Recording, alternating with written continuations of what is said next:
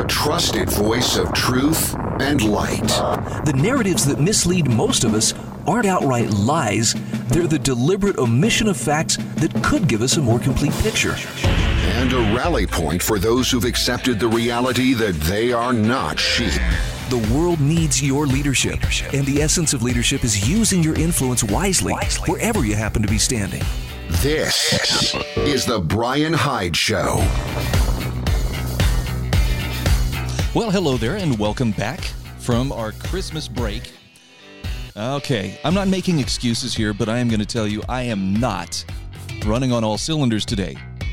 I don't know why, but in recent years, it's become kind of a Christmas tradition for me to uh, to throw my back out. And so, if I sound a little constipated today, or just uh, like I'm I'm not quite on top of things, uh, it's not the pain meds. I've actually foregone any pain meds uh, for for the time being. I want to have a clear head while uh, while doing the show. But, whoo, doggies, I am uh, not a happy camper. Other than that, it was a wonderful Christmas. But uh, wow, I was good right up until the moment I went to put on my socks this morning. Yeah, maybe maybe I shouldn't feel so resentful that uh, AARP has been sending me mail now for a little bit maybe I really do fit uh, the demographic that they're trying to reach out to. At any rate, I'm glad you're part of my audience. Thank you for joining us here on The Brian Hyde Show. I would encourage you, please consider going to my website, thebrianhydeshow.com, and checking out my show notes for today, December 28th. Got a lot of great stuff. Uh, we have a ton of great stuff we'll be covering in the next hour as well. But uh, in this hour, we're going to spend some time talking about who or what poses the greatest threat to our liberty and well being. Now, if you have been, uh, you know, even a casual listener to this show, you know I don't like to be enemy driven.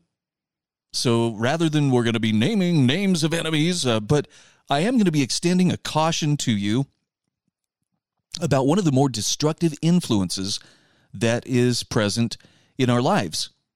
And, and it may be something you already understand, or at least you think you understand, but I got to tell you, Caitlin Johnstone says, hey, it's the mainstream media. It's mass media that is doing the most damage through propaganda. Because I think a lot of us, if we were to, if we were to start uh, saying, well, who poses the greater threat to liberty? Some people immediately would start naming politicians or some other uh, bureaucratic string puller. Caitlin makes a very strong case. No, it's uh, it's the people who are telling you that up is down and you know white is black and so forth, and doing it with a straight face and apparently with a clear conscience because they they don't seem too intent on uh, on on changing their tune anytime soon. We'll also spend a little bit of time strengthening your ability to sort fact from fiction. That's with some help from our friend Paul Rosenberg, who's been publishing a very helpful essays, uh, series of essays rather, on uh, common fallacies and how to counter them. Why is this important? Well, because it's a given that if you are ever going to stand up for your principles or if you're ever going to defend the truth as you understand it, it's not without risk. And there are many rhetorical tricks that people will use to try to shut you down or shame you or otherwise bulldoze over the top of you in, uh, in getting you to, to be quiet and, and stop making sense. By the way, his latest essay touches on a fallacy that every one of us has encountered, and that is the thought terminating cliche. Powerful, powerful stuff here. Well, we're also going to be sharing some information on uh, the tragedy of the lockdowns this year. And I know, you know, we could we could sit there and list, you know, case after case of this is where where things have gone horribly wrong. But I like that Phil Magness, writing for the American Institute for Economic Research, has actually taken the time to come up with 12 examples of times the lockdowners were wrong and why we shouldn't be so quick to blindly trust them. I know they look impressive standing there on the TV cameras and they have authoritative titles and they wear nice suits and oh, look, they have security surrounding. They must know more than we do. But maybe they don't. And when you hear about some of these uh, missteps and places where they were just dead wrong, well, maybe it'll shake your faith in them if it isn't shaken already. Also, if there is time, we will spend a little bit of time talking about uh, the, the thing on earth that is scarier than a goose stepping tyrant. Because when we think of tyranny, that's usually what we think of, right? Some dude with a funny little mustache and a bunch of followers out goose stepping all over the place. No, I'll tell you what's scarier a moral monster who would destroy another person's life through the totalitarian virtue of cancel culture. Rod Dreher has the unsettling story of a, of a young man who is being celebrated as a hero by the New York Times for sitting on a video for two years of a classmate. It's like a three or five second video. It's a tiny little video, but she used a racial slur. She was 15 years old. And he held on to that video, saved it for the day that she went away to college so he could release it, make it a public sensation, and force her from her college. And by the way, it worked. And I don't know if what's more disturbing the fact that, yep, his plan worked, or the fact that the New York Times is like, oh, what a great guy, what a great young man. Because if that's the kind of culture that we're trying to encourage, ooh, things are going to get interesting for all of us. It's going to be your turn at some point. You just don't know when. So, yeah, if you think I can sit this out, I can hide this one out. There's somewhere safe that I could that I can just hang where nobody will ever find what I said that was insensitive. Nope. Nope. anything you've posted on social media, anything you've written, anything you've said, anything, anything that's gone out over the internet, your turn is coming. Now, this is not to defend, you know, ugly speech so much as to acknowledge sometimes people pop off. And it doesn't mean that, oh, well, she must be a racist through and through because she said the N word.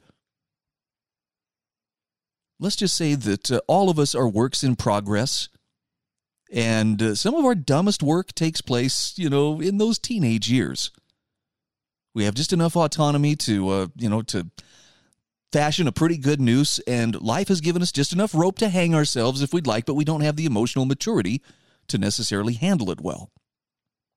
One final thought, if we have time for it this hour, we'll talk about the anti capitalist sentiment. I mean, if, if you look at it, in, in many ways, the, the lockdowns are kind of a, a variation of look. All we're saying is that if you'll just accept communism, then you can go back to life as normal. At least that's what it feels like. Well, those of us who believe in free markets need to be able to make the case for free markets to those around us. That means we have to be able to make a moral case for capitalism. Lipton Matthews has a very powerful, very succinct explanation of how to do so. I think you'll find it useful, and uh, that's that's where I hope to go today. In the meantime, I hope you had a wonderful Christmas. I hope that uh, things are going well as you're as you're coming back to uh, to life as we know it. I, I have a, a, post here from a friend that I saw on Facebook earlier this morning that uh, I wanted to share, just because I think she makes an extraordinary amount of sense.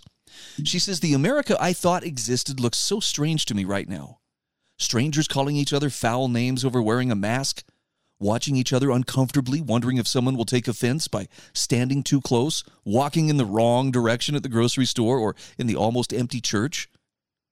She says, I've seen people almost coming to the brink of insanity over differing opinions because they believe that the news would never lie to them. She says, I've seen our election system turn into a circus to rival any fifth grade girls' clique I've seen credentialed experts admitting that they've lied to the public, and apparently no one cares enough to bat an eye. She says, I've seen accepted science based OSHA policies tossed out the window for political leverage. I've seen horrible health practices displayed by the uneducated public, all in the belief that they're protecting the weakest, wearing that mask all day long, touching that germ infested thing with gloved hands that haven't been changed for hours either. She says, I've, I've seen and heard kids panicked because of a virus that's much like any one of the many viruses they've already or will encounter in the future. And poor kids are taught to fear the invisible monster instead of caring for the organism that is them, the one that has an immune system that can be strengthened easily and relatively cheaply. So here's her advice. This is the whole reason I'm sharing this, because I'm sure you've seen what she has observed as well. She says, exercise civility stand up for the rights of all people, including yourself, the rights to free speech, association, health freedom, and travel. They're all in grave danger. She says, stand up. It's not selfishness, it's, it's wisdom. Don't allow party politics to strangle the good that America has been capable of. Apply the common sense that your parents hopefully taught you on a larger scale. Hold those accountable that your tax dollars support. Don't allow them to spend what we don't have. Be responsible for yourself. Have charity toward others. Oh, and I like this last part. And mind your own damn business.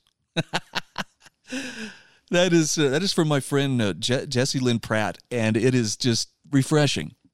I think I think she has clarity, and so I'm sharing that with you in the hopes that uh, maybe this is something that uh, that helps strengthen your resolve in the times like we live. such as we live in. Sorry.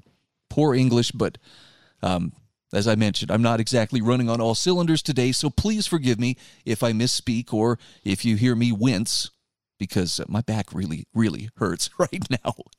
All right, got to take a break. When we come back, we will be talking about uh, the greater threat to our liberty and well being and how it's coming from mass media propaganda.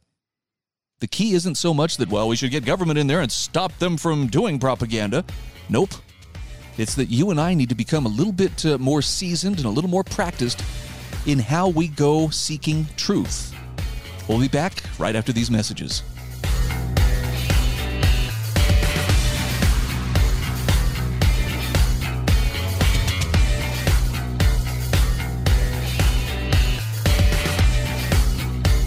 This is The Brian Hyde Show.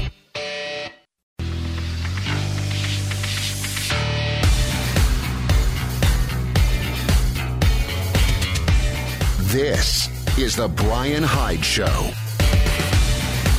Hey, welcome back to the show. Hey, want to mention too that our show is brought to you in part by fantastic sponsors like uh, Alta Bank Mortgage, that's my friend John Staples. Also, uh, Landmark Risk Management and Insurance. That would be my friend Steve Burgess. I'll be telling you more about both of these wonderful businesses and hoping that you will do business with them if you need what they have to offer. If you are looking for particularly commercial insurance, or if you're looking for a refinance or perhaps a new home loan. By the way, on the new home loan thing, you probably should move pretty quickly because they've got some great stuff going on at Alta Bank through the end of the year, which, if you haven't noticed, is getting here right quick. Let's talk about mass media propaganda. Caitlin Johnstone says it is enemy number one. This is from her Notes from the Edge of the Narrative Matrix. Listen to how she sums this up. She says the most Orwellian tool our rulers of our rulers, which does the most damage and affects the most lives, is not surveillance, nor police militarization, nor government secrecy. It's domestic media, mass media propaganda. And she says it's also the most overlooked. It's good to protest the other mechanisms of authoritarian control, but she says propaganda is enemy number one. You don't need the ability to spy on dissident groups if you can control public thought enough to prevent those groups from forming in the first place. You don't need the ability to quash public uprisings if you can propagandize people away from any rising up at all. And they can. And they do.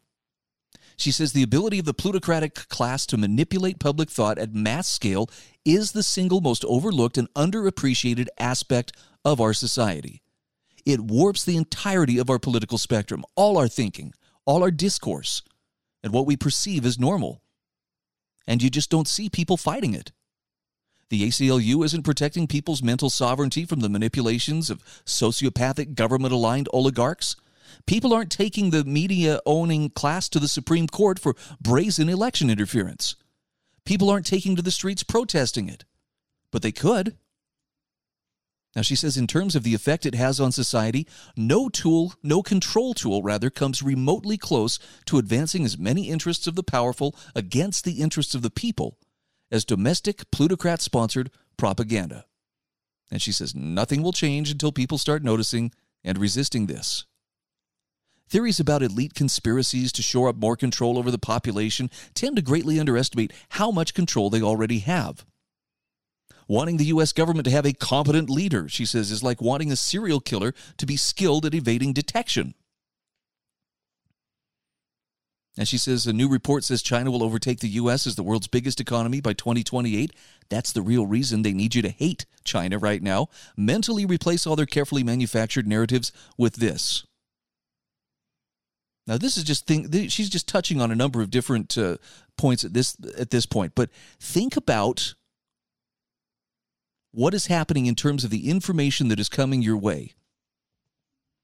I was having this conversation with my son as we were, were driving to uh, to enjoy our Christmas time with with some family, and uh, my son is 23. He's a college student, a university student actually. He uh, he was telling me how how challenging it is sometimes to just visit with people. You know, understand, he is not a contender in the sense that he goes out there and picks fights with people just because it's fun to argue. I mean, he'll just simply try to offer a, a very reasoned point of view. He's, he's probably the most diplomatic of all my kids. This young man is a peacemaker. But he said, I don't know how to talk to people who live in such an alternate reality. And I think a lot of that alternate reality comes from the fact that there is there is propaganda aplenty. How do you counter something that everybody just knows this is the way that it is? And it can take a number of different forms. I mean, look, you know, one of the most common ones is the, the people who live with that, that daily burden of just knowing that Trump is the source of all evil that ever has or ever will exist. And I think to myself, um, okay, assuming that uh, that uh, a new president is inaugurated on January 20th, all that hate's going to have to go somewhere because the source of their hatred and the source of their focus is going to have to change. And this is just my opinion, and maybe this sounds petty, but I'm going to suggest it anyway. If they're that miserable based on who is in the White House, they're still going to be miserable people once that changes. This is something I've tried to communicate to uh, to my listeners and to friends and others that I've interacted with over the years, and that is, you know, changing who resides at 1600 Pennsylvania Avenue really doesn't change that much in the grand scheme of things. It's one person. And our system of government was never set up to where just one person is the supreme, you know, Führer and, and leader over the dear leader that uh, can, can do everything, that we have no need for any other branches of government. Now, I do happen to believe that all the branches of government are pretty corrupt and, and self serving in how they operate, but my point is simply this. All those people who are so angry and so anxious because Donald Trump was in the White House for the last four years may be just a little bit surprised to find out that they are still miserable and they're still angry when Trump is gone. And, and what concerns me is uh, they're going to be looking for an outlet for that anger. I wonder where they will want to direct it. Now, this doesn't mean that you and I need to go out there and bare knuckle brawl with them in the streets. Proud Boys, I'm looking your direction. It ain't helping. But at the very least, can we agree that if we're going to stand up for what we believe is right or what we know to be true, we've got to be willing to be the kind of people who can bring light and truth to the discussion without bringing anger along with it and sometimes that's pretty hard to do. In fact, let's uh, let's shift gears here for just a moment. Let's talk for a moment about uh, about why it's so important to be able to articulate yourself and argue, and I mean in the sense of discuss and debate rather than just shout somebody down.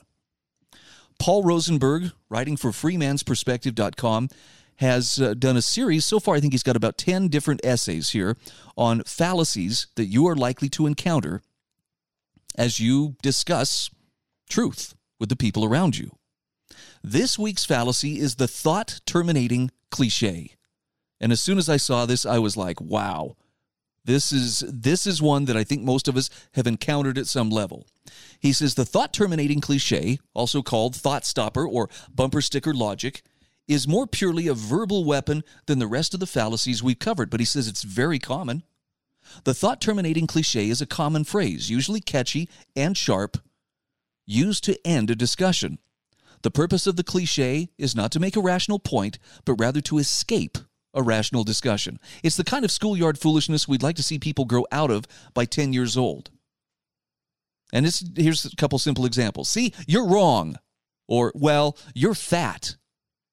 So once again, he says we find a trick that's positively juvenile, but that's used all the time and very often successfully. When a discussion goes too far, one side comes up with a trite phrase just like one of these Well, that's just your opinion. Or, you and your conspiracy theories. Or, now is not the time for this discussion. Or, ah, it's all good. Paul Rosenberg says those sayings add precisely no factual input to any discussion. They are simply attempts to end a conversation.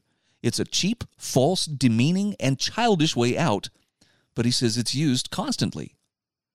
In fact, he recently ran into a fine example of it in a discussion with a highly regarded academic. Someone had made a comment on monopolies of violence being a good thing, and he responded, citing the work of Professor R.J. Rummel of the University of Hawaii, calculating 262 million deaths by government in the 20th century. Rummel actually used the phrase democide, rigorous work that rather damned the man's argument. And it was at this point he said that someone called my argument effing absurd. and a professor of political science at one of the top universities of the world chimed in. Now, we're going to have to come back to this uh, discussion because I'm up against the break here. But I want you to remember, he's not having a schoolyard argument with a bunch of kids or a bunch of teenagers shouting slogans. These are credentialed people. Supposedly, you know, the, the cream of the cream, or the cream of the crop, rather. And, uh, and you, you've got to hear how they use this uh, thought terminating cliche mentality to escape from a discussion where they realize that logic and rational thought is not on their side.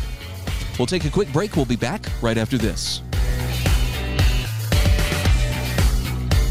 This is The Brian Hyde Show.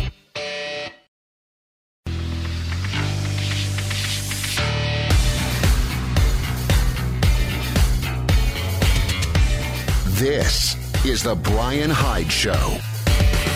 All right, once again, welcome back. So glad you could join me on The Brian Hyde Show today. Please consider going to my website, thebrianhydeshow.com. You can uh, subscribe to the podcast. You can share with friends, you know, pass the link around. Leave comments for me. You don't know how much it helps me to hear from you. And and by the way, leave a comment is not a plea for please say something nice about me.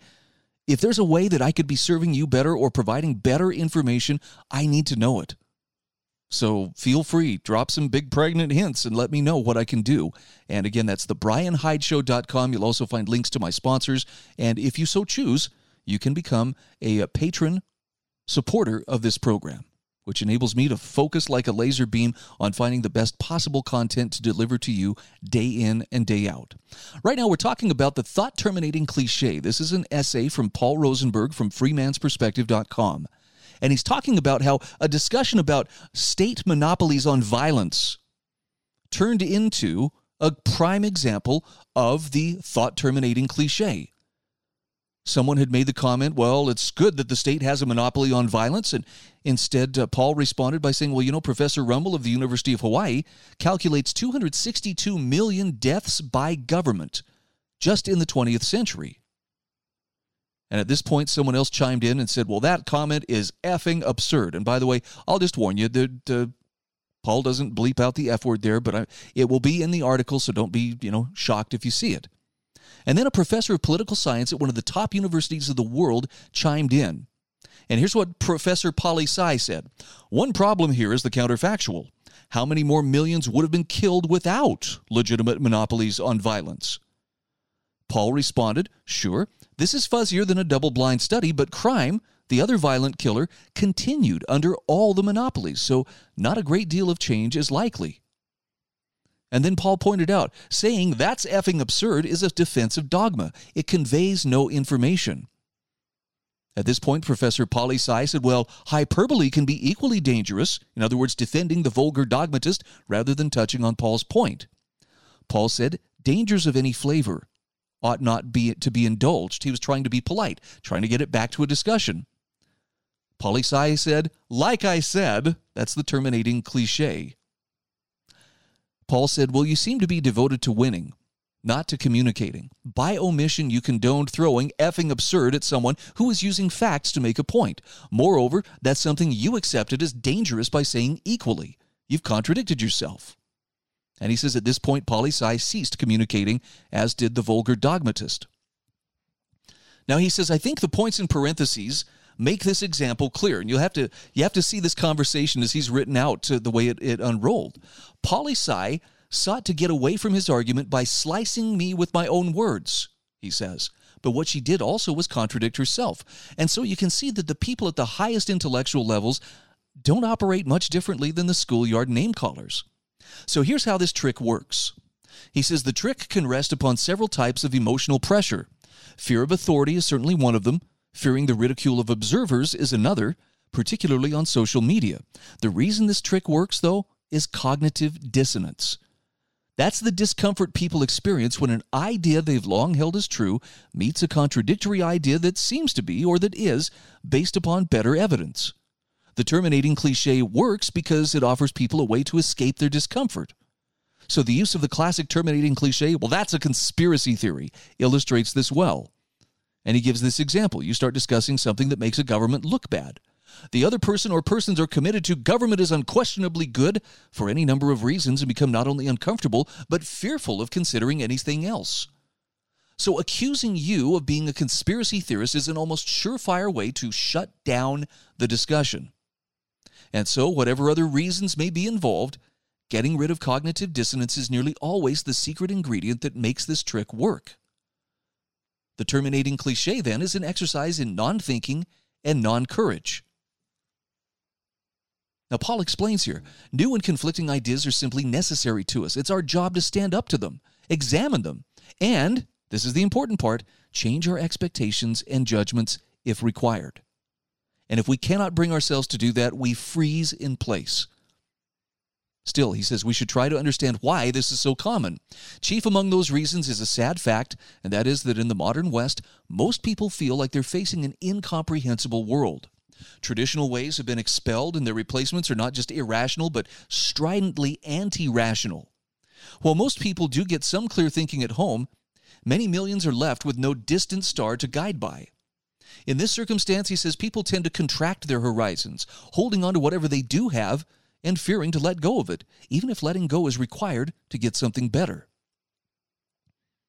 He says when people can't grasp what's really better or worse, there's no payoff in letting go of anything, only risk. And that's a terrible state to live in, of course. But that's precisely where the major currents in education have brought millions of people. So, what to keep in mind? Well, he says the first thing to keep in mind when getting slapped with a terminating cliche is that the other person has reached the end of their arguments.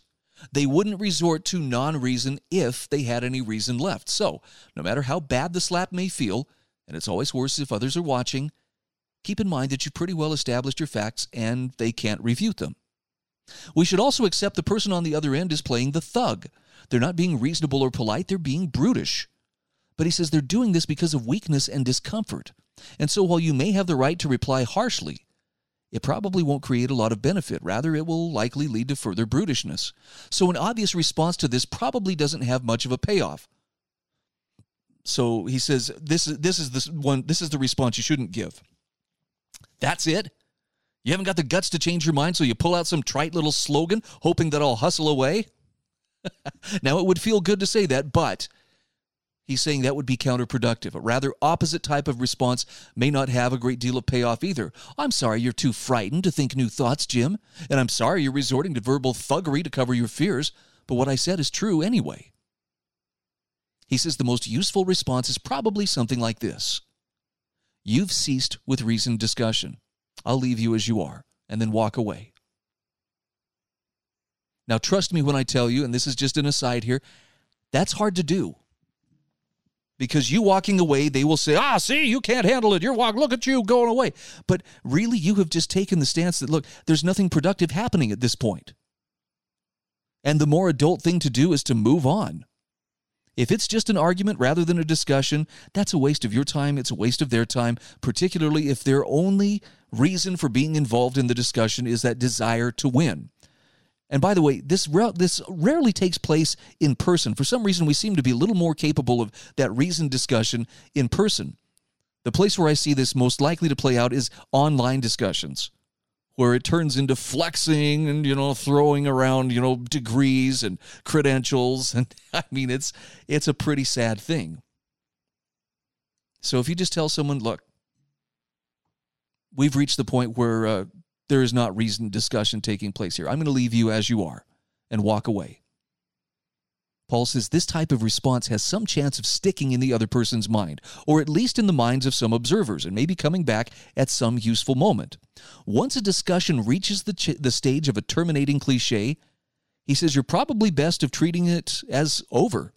Most of us will want to add a defiant endnote. We don't want the thug to win after all, but he says we should probably work at getting rid of our desire to win or not lose. Those desires are understandable, but they serve us poorly in most cases. That, however, he says, is a subject for another day. Now, I am 100% on board with what he's recommending here.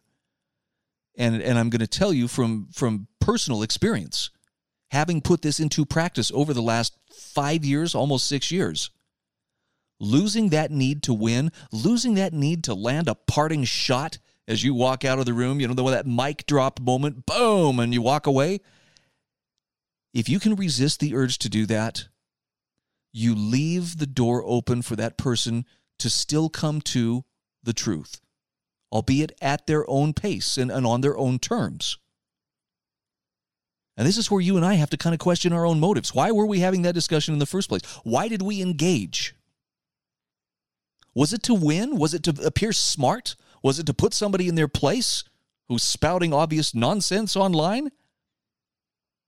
If that's the case, then maybe our motives are not as uh, pure as we thought they were. And I say this having been more than guilty of this so many times. Getting into arguments online, doing the whole rhetorical domination thing. And, you know, I mean, it's entertaining for people who are bystanders. Trust me, the crowd loves a good throwdown. But at some point, you got to ask yourself, what does it actually accomplish? And if it just accomplishes getting people riled up, closing their minds even harder against whatever truth or whatever idea you're trying to present to them, you really haven't accomplished anything. All you've done is in, indulged your ego, and now you're moving on looking for a fresh victim. We can do better. And I want to thank Paul Rosenberg for being the guy who pointed that out to me and, and I mean, really helped me understand. When you're talking to the brainwashed, the first thing you have to remember is that every one of us has been brainwashed at some level. Every one of us is working to find our way out of the swamp of misinformation. So be gentle with those who are a few steps behind you. Somebody was probably gentle with you, and you owe them a debt of gratitude.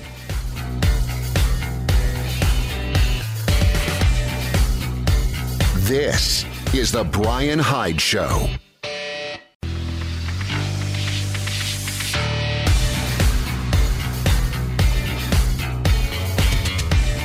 This is The Brian Hyde Show. Hey, welcome back to the show. Just want to take a moment here to uh, thank my sponsors. And those sponsors would include uh, Landmark, Risk Management, and Insurance. If you have commercial insurance, I understand that can be a pretty complicated thing. And, and so I want you to get a hold of my friend Steve Burgess. I've thoughtfully put a nice little contact link there at the bottom of my show notes today at thebrianhydeshow.com. Show notes for December 28th. You can get in touch with Steve and the folks at Landmark Risk Management and Insurance and just figure out where you are. Do you have the right coverage? Are you covered in the ways that you think you're covered? Is there something that's been overlooked? There are a lot of questions when it comes to commercial insurance, and Steve is a super good guy. His heart is in the right place. He is a trustworthy man, and I'm proud to call him my friend, and I recommend him to you if you have need of his services. All right, moving on here. I want to talk a little bit about uh, lockdowns because uh, just coming off the Christmas holiday, it was it was very apparent there were a lot of people that were having to make choices. I mean, look, I didn't spend a ton of time on social media. Thankfully, I was staying in a place where uh, you know cellular coverage was pretty sparse and internet coverage was just not an option. So while I did get on social media a few times, I saw a number of people who were lamenting and sometimes uh, feeling very sad about the fact that we really wanted to be together for the holidays with family, but we couldn't do it. And sometimes it was out of concern for loved ones or concern for we don't want to be seen as, as defying, you know, the lockdown mandates. And we've been told stay away, limit your gatherings, wear masks, social distance, don't travel, and so forth. And I understand that people are afraid. And I think that this, you know, this goes back to that uh, mass media propaganda. I think the way that uh, that COVID is being reported, it takes what is a real problem, a real virus, which poses a real threat, and exaggerates it to the point where people have started losing their minds. We treat everyone as if they are some vector for illness and that they are, you know, some kind of existential threat to us because they're here to get us sick. You know, I'll, I'll give you a case in point here. Um, I could not uh, handle the thought of my mom being alone on Christmas Day. And she's had other Christmases alone in the past. There's there's been times when, you know, she celebrated Christmas by herself. Usually my sister would, you know, come down and have Christmas dinner with her or whatever. But uh, this year, that was just not going to be an option. Why? Because COVID. And I can't tell you how that weighed on me. And, and you've heard me talk about this on the show before. I've become extremely conscious of the fact that she has been not just alone, but desperately alone for most of this year. We have limited our trips out of concern for, well, you know, we don't want to take a chance. She's, a, she's at an age group and in a health state where she would be considered high risk. But I'm having a hard time reconciling the idea that, well, you know, is as long as she dies of something other than COVID, even if she dies in loneliness, yeah, that's, uh, you know, we've done our part and we can be proud that we did our part to prevent the spread of COVID you know, I'm sorry, and I'm not trying to offend anybody by saying this, but that is unacceptable to me. And so my my beautiful wife and my kids, we we planned a little surprise and we managed to pull it off without letting my mom know that we were traveling to where she is. We uh, we traveled to to her hometown, and we stayed the night elsewhere. She wasn't prepared to have company but uh, but you know, I called her and asked, "How you doing? How are you going to celebrate Christmas tomorrow?" Oh well, I don't know. You know, I'm going to be by myself, so I'll I'll figure something out. She wasn't feeling sorry for herself. She was totally okay with it and resigned to the fact that that's just how it has to be this year. Well, the next morning we got up. My wife made fresh cinnamon rolls, as in they weren't even baked yet. And as we drove over to my mom's house, I got her on the phone. Hey merry christmas. How you doing? And uh, you know asked her you know so uh, what are your plans for today? Have you had breakfast yet? She's like oh i'm just thinking about uh, you know getting something for breakfast. And i said you know what sounds good? Cinnamon rolls. She's like oh that would be wonderful.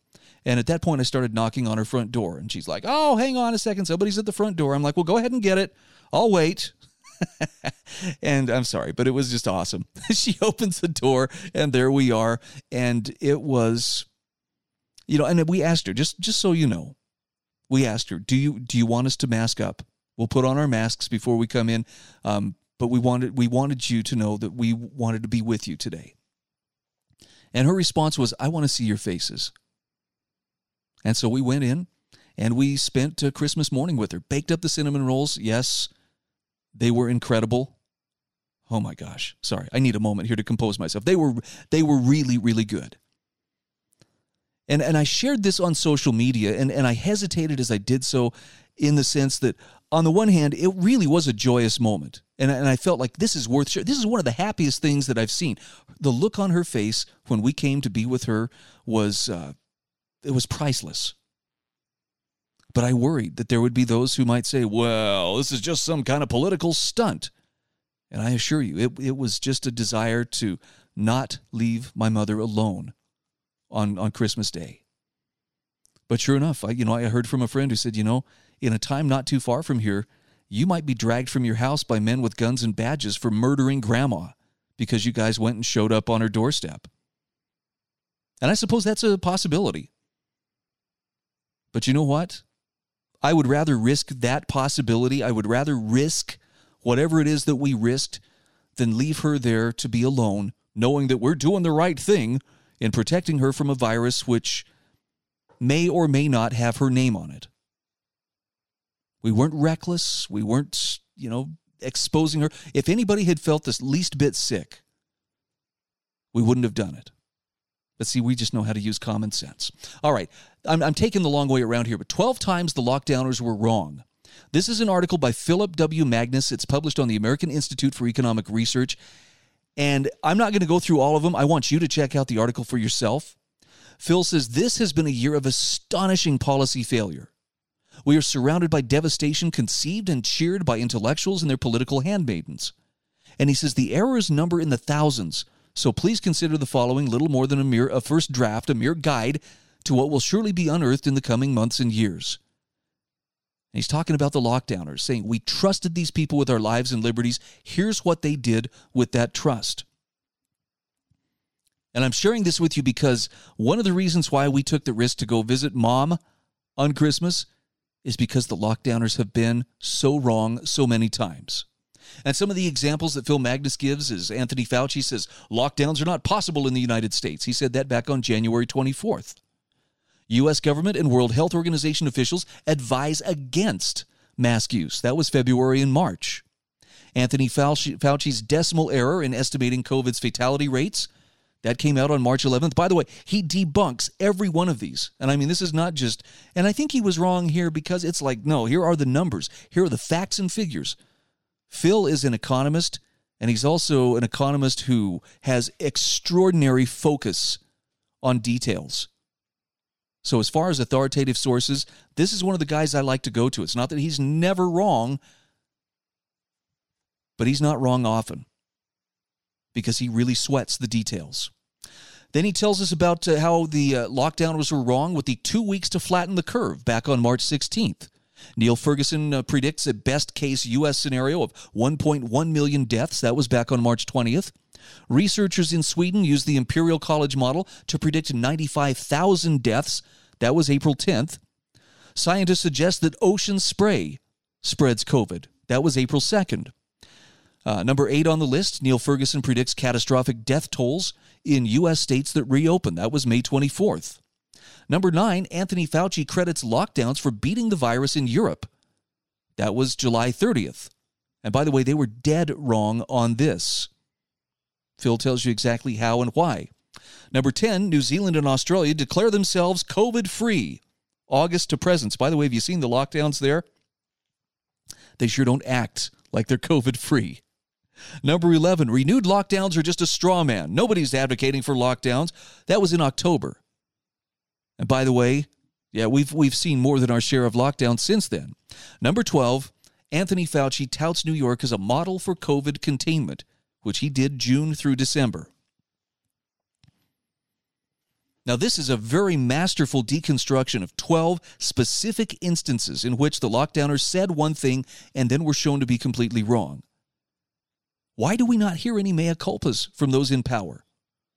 Why does the media not uh, do its job as watchdogs and hold them accountable and say, hey, you guys were dead wrong on this? Yeah, the silence is deafening.